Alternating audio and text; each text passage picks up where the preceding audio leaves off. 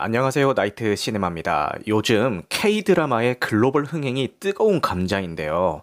사실 드라마 한류는 이미 예전부터 진행되고 있었습니다. 대표적으로 뭐 겨울연가, 대장금, 허준, 별은 내 가슴에 이런 명작들이 있었죠. 과거에. 그런데 요즘과 그 시절과는 뭐가 다르길래 이렇게 뜨거운 감자인가? OTT 서비스의 차이가 되겠죠. 이제는 글로벌 시청자들에게 동시에 공개가 됨으로써 이런 현상들이 조금 더 피부에 와닿게 된 것 같습니다. 이런 K-드라마 한류 분위기를 이어서 22년 1월 28일에 공개된 넷플릭스 시리즈 지금 우리 학교 는의 글로벌 성적도 심상치가 않습니다. 공개 직후부터 11일 차였죠. 어제까지 넷플릭스 글로벌 순위 1위를 압도적인 차이로 지키고 있고요. 주차별 누적 시청 시간 지표에서도 오징어 게임의 기록을 뒤따르면서 높은 수치를 보이고 있습니다. 좀비 바이러스가 퍼진 고등학교에 고립된 이들과 그들을 구하려는 자들이 겪는 극한의 상황을 그린 이 작품을 여러분들은 어떻게 보셨나요? 지금 제 주변의 평은 조금 갈리고 있는데요. 먼저 제 소감부터 간단하게 말씀을 드리고 시작을 할게요. 12부작인데 중반부 5회에서 6회까지는 흥미진진하게 봤습니다. 특히 어, 초반에 나오는 급식소 장면 기억하시나요? 급식소의 롱테이크 씬에서는 야 이거 사고 쳤다. 제 대로 만들었다 싶은 생각까지도 들었고요. 그런데 후반부까지 계속 좀비와의 추격전과 거점에서의 은신하는 구조가 반복되면서 일어나다 보니까 사건들이 끊임없이 일어나는데도 중반 이후부터는 긴장도가 떨어지게 되더라고요. 그래서 후반에 가서는 학교를 배경으로 하고 좀비를 소재로 한 러닝맨 느낌도 들었어요. 그래서 회차를 줄였으면 어땠을까라는 아쉬움은 있지만 그래도 한번 감상을 시작하면은 끝까지 주행하게 만드는 힘은 있다라고 제가 감상평을 썼습니다.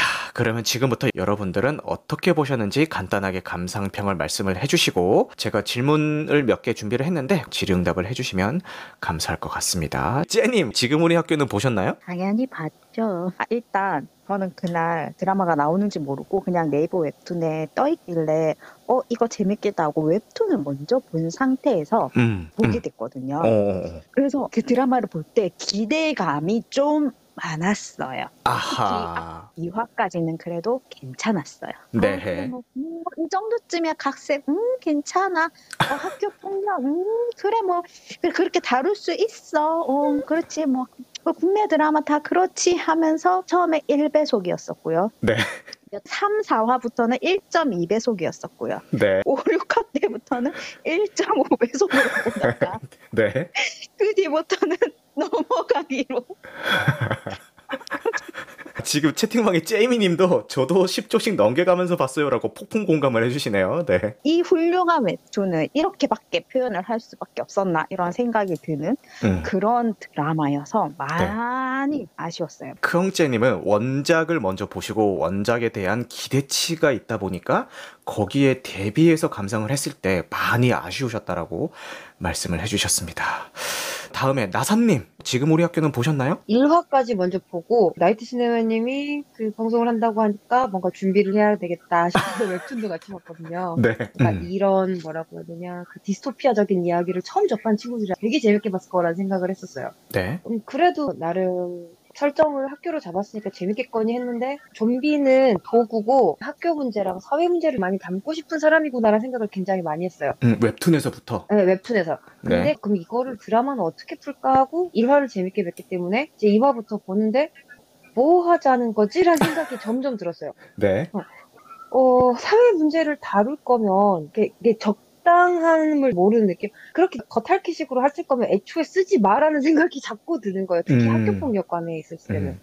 넷플릭스 보는 시청자들의 연령층이 점점 더 낮아지고 있는 건가라는 생각을 많이 했었어요. 음, 좋은 평 감사합니다. 그 다음에 카깡님 인터뷰 가능하신가요? 대사 같은 게 되게 감각적으로 잘 썼다는 생각이 들었고요. 아. 단점은 설정이 전반적으로 너무 게을러요. 또 좀비 의 기원에 대해서 학- 고등학생 교사가 바이러스를 배양해서 만들었다고 하는데 음, 그걸 누가 납득하겠습니까? 완전히 말도 안 되는 소리고요. 30년 영화도 좀비는 뭐 군에서 만들었다든지 그런 설정을 못할 것 같으면 아예 뻥 언급을 안 하는 게 낫거든요. 음, 그렇게 위험한 바이러스를 학교 과학실에 보관한다는 게 납득이 갑니까? 그러고 그 감염된 학생 물렸다고 학교에 감금을 한다는 설정 자체도 말도 안 되고 음, 음, 못 고친다면서요. 죽이든가 바로 그렇게 해야지. 음, 내용 자체는 너무 말이 안 됐고 음, 그러고 좀비들이 설정이 너무 좀 허술했어요. 음, 어떨 때는 막 되게 강력한데 어떨 때는 막 유리도 못 깨고 음, 선택적 강함을 보여주는 좀비들이 몰입을 깼다라는 말씀이신 거죠? 그러고 가장 이해가 안 됐던 게 음, 음. 도대체 그 노트북을 왜 찾아들어가라고 한 건지 진짜 이해가 안 됐거든요. 군부대에서 그 학교에 노트북을 가지고 오라고 그 헬기를 타고 특수부대를 파견하죠. 그 장면 말씀하시는 거죠? 그죠? 그 결과 결과적으로 이게 해결이 안 되는 건데 네. 말로 불태워 죽인다 죽이라고 얘기하면 될 걸 가지고 영화가 되게 불쾌한 지점이 음, 음. 세월호 메타포를 많이 갖다 썼잖아요. 음, 네. 고, 아, 딴 분은 어떻게 보셨는지 모르겠는데 되게 불쾌했거든요. 음, 세월호는 그 어쩔, 어쩔 수 없는 사고였잖아요. 근데 이 드라마에서는 어쩔 수 없는 사고도 아니고 음, 또 정부는 방역 대, 대응을 잘했거든요. 그래서 바로바로 차단하고 잘했는데 마치 어, 정부의 책임이냐 묘사하는 게 기분이 나빴어요. 제대로 못쓸 거라도 아예 안 써야 되는데 상업적 도구를 썼다는 게 대해서 되게 기분이 나빴어요. 음, 그 너무 욕심이 많았어요. 음. 설정의 게으름들이 보였던 부분에 대해서 각각님께서 말씀을 해주신 것 같습니다. 드- 장르가 음, 음. 이건 확실하게 느낀 건데 네. 대한민국과 안 맞는 것 같아. 총기를 사용할 수가 없으니까 음, 음, 음. 좀비의 피지컬이 음. 선택적으로 강해질 수밖에 없어요. 음, 총기가 없어서 오히려 주변에 있는 사물들이나 이런 것들을 더 다양하게 어, 연출할 수 있기 때문에 좀 더 한국이랑 맞지 않나 이런 의견들도 있기 때문에 그 부분은 사실 연출자가 어떻게 살리느냐에 대한 문제인 것 같은데 그 기준이 어, 부족했다 이런 말씀을 하시고 싶으셨던 것 같습니다. 지화자님은 요거 보셨을까요? 기시감이 든 작품이 있었습니다. 샹치였어요, 샹치. 샹치. 왜 샹치가 생각이 나냐면은 네, 이게 지금 세계적으로 엄청나게 인기가 있잖아요. 그쵸. 근데 음. 되게 재미없게 봤거든요. 네, 그 왜 재미가 없을까 생각을 해보면은 음, 좀비 나오는 장면이 재미가 없는 게 아니라 그 이야기 가 무서워야 되잖아요. 그 인물들 간의 갈등이라든가 이런 게 재밌어야 되는데 음, 음, 너무 클리셰 범벅에다가 많이 쓰이던 reference 같은 것만 가져다 써갖고 음, 새로운 이야기가 없어요. 그 일반적인 한국의 영화 관객한테는 음, 그 이야기 자체가 굉장히 loose하게 느껴져요. 음, 그러니까 12화까지 너무 길다 이 생각이 들 수밖에 없는 거예요. 음, 근데 생각해보면은 요즘 어린 친구들한테는 그런 reference라는 게 새롭게 다가올 수도 있겠구나. 음, 음. 샹치가 좀 그렇지 않았었나. 액션씬도 그렇고 너무 클리셰 범벅에 말도 안 되는 이야기였는데도 음. 엄청난 흥행을 했잖아요. 음. 어린 세대들한테 새롭게 다가오지 않았을까 싶기도 한데 음, 결론은 와 진짜 너무 재미없었어요. 음. 샹치에서 나왔던 그 중국풍의 무술이나 액션들이 저희는 옛날부터 뭐 와호장룡, 황비용 뭐 이런 것들 많이 보고 자랐기 때문에 거기에 대한 이제 기대치가 있는 건데 지금 갓 이제 20대가 된 친구들이나 뭐 중고등학생들에게 있어서는 중국 무협물이 시작이 샹치인 거예요. 그것과 비슷한 맥락 때문에 지금 우리 학교들이 우리는 별로지만 어린 친구들은 재밌게 볼 수 있었던 게 아닌가 이런 말씀을 하신 것 같습니다. 네, 그리고 스피커로는 처음 모시겠습니다. 영화수다 영진님 반갑습니다. 어, 네, 안녕하세요. 네. 네. 전체적으로 지금 우리 학교는에 대해서 막 비판적인 의견을 하시는 것 같아서 네. 저 제가 좀 긍정적으로 봤던 부분들을 말씀드리고 싶었던 건 아, 너무 좋습니다. 요거 제가 이거를 학창 시절 웹툰으로 처음 봤어요. 네.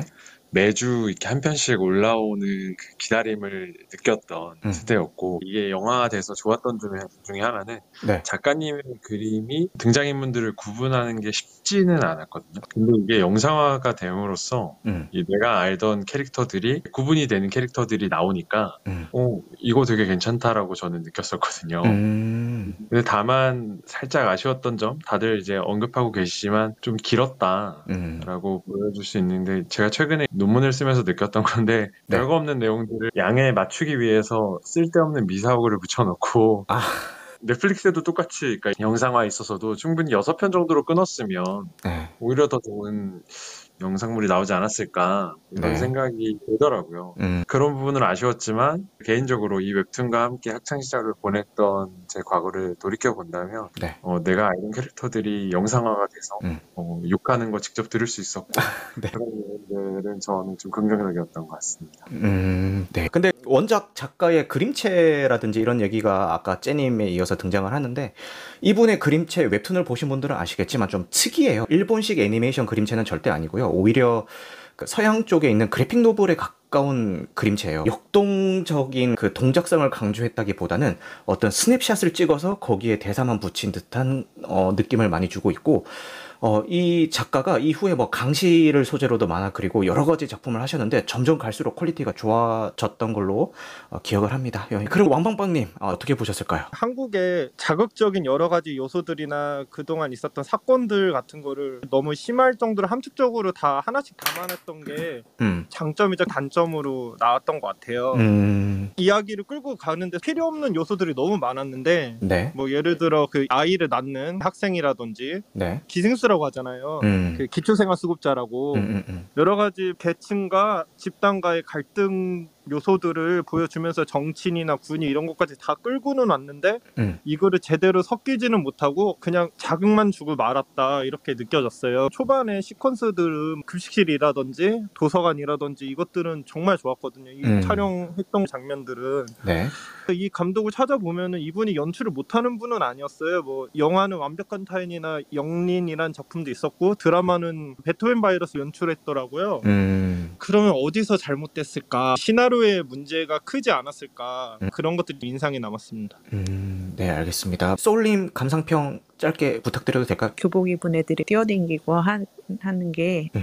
비주얼적인 거 좋았던 것 같아요. 어, 주인공들이 고등학생이라는 게 음. 전좀 약간 짠하기도 하고 음, 색다른 감정을 느끼게 하는 것 같아요. 나머지는 다른 좀비물이랑 크게 다르지는 않았던 것 같아요. 아, 그 빌런 역으로 나오는 그 친구 연기는 되게 괜찮았고요. 아, 윤기남 역할로 나오는 유인수 배우님이십니다. 이게 왜 그렇게 재미없게 느껴졌나 생각해 보니까 네.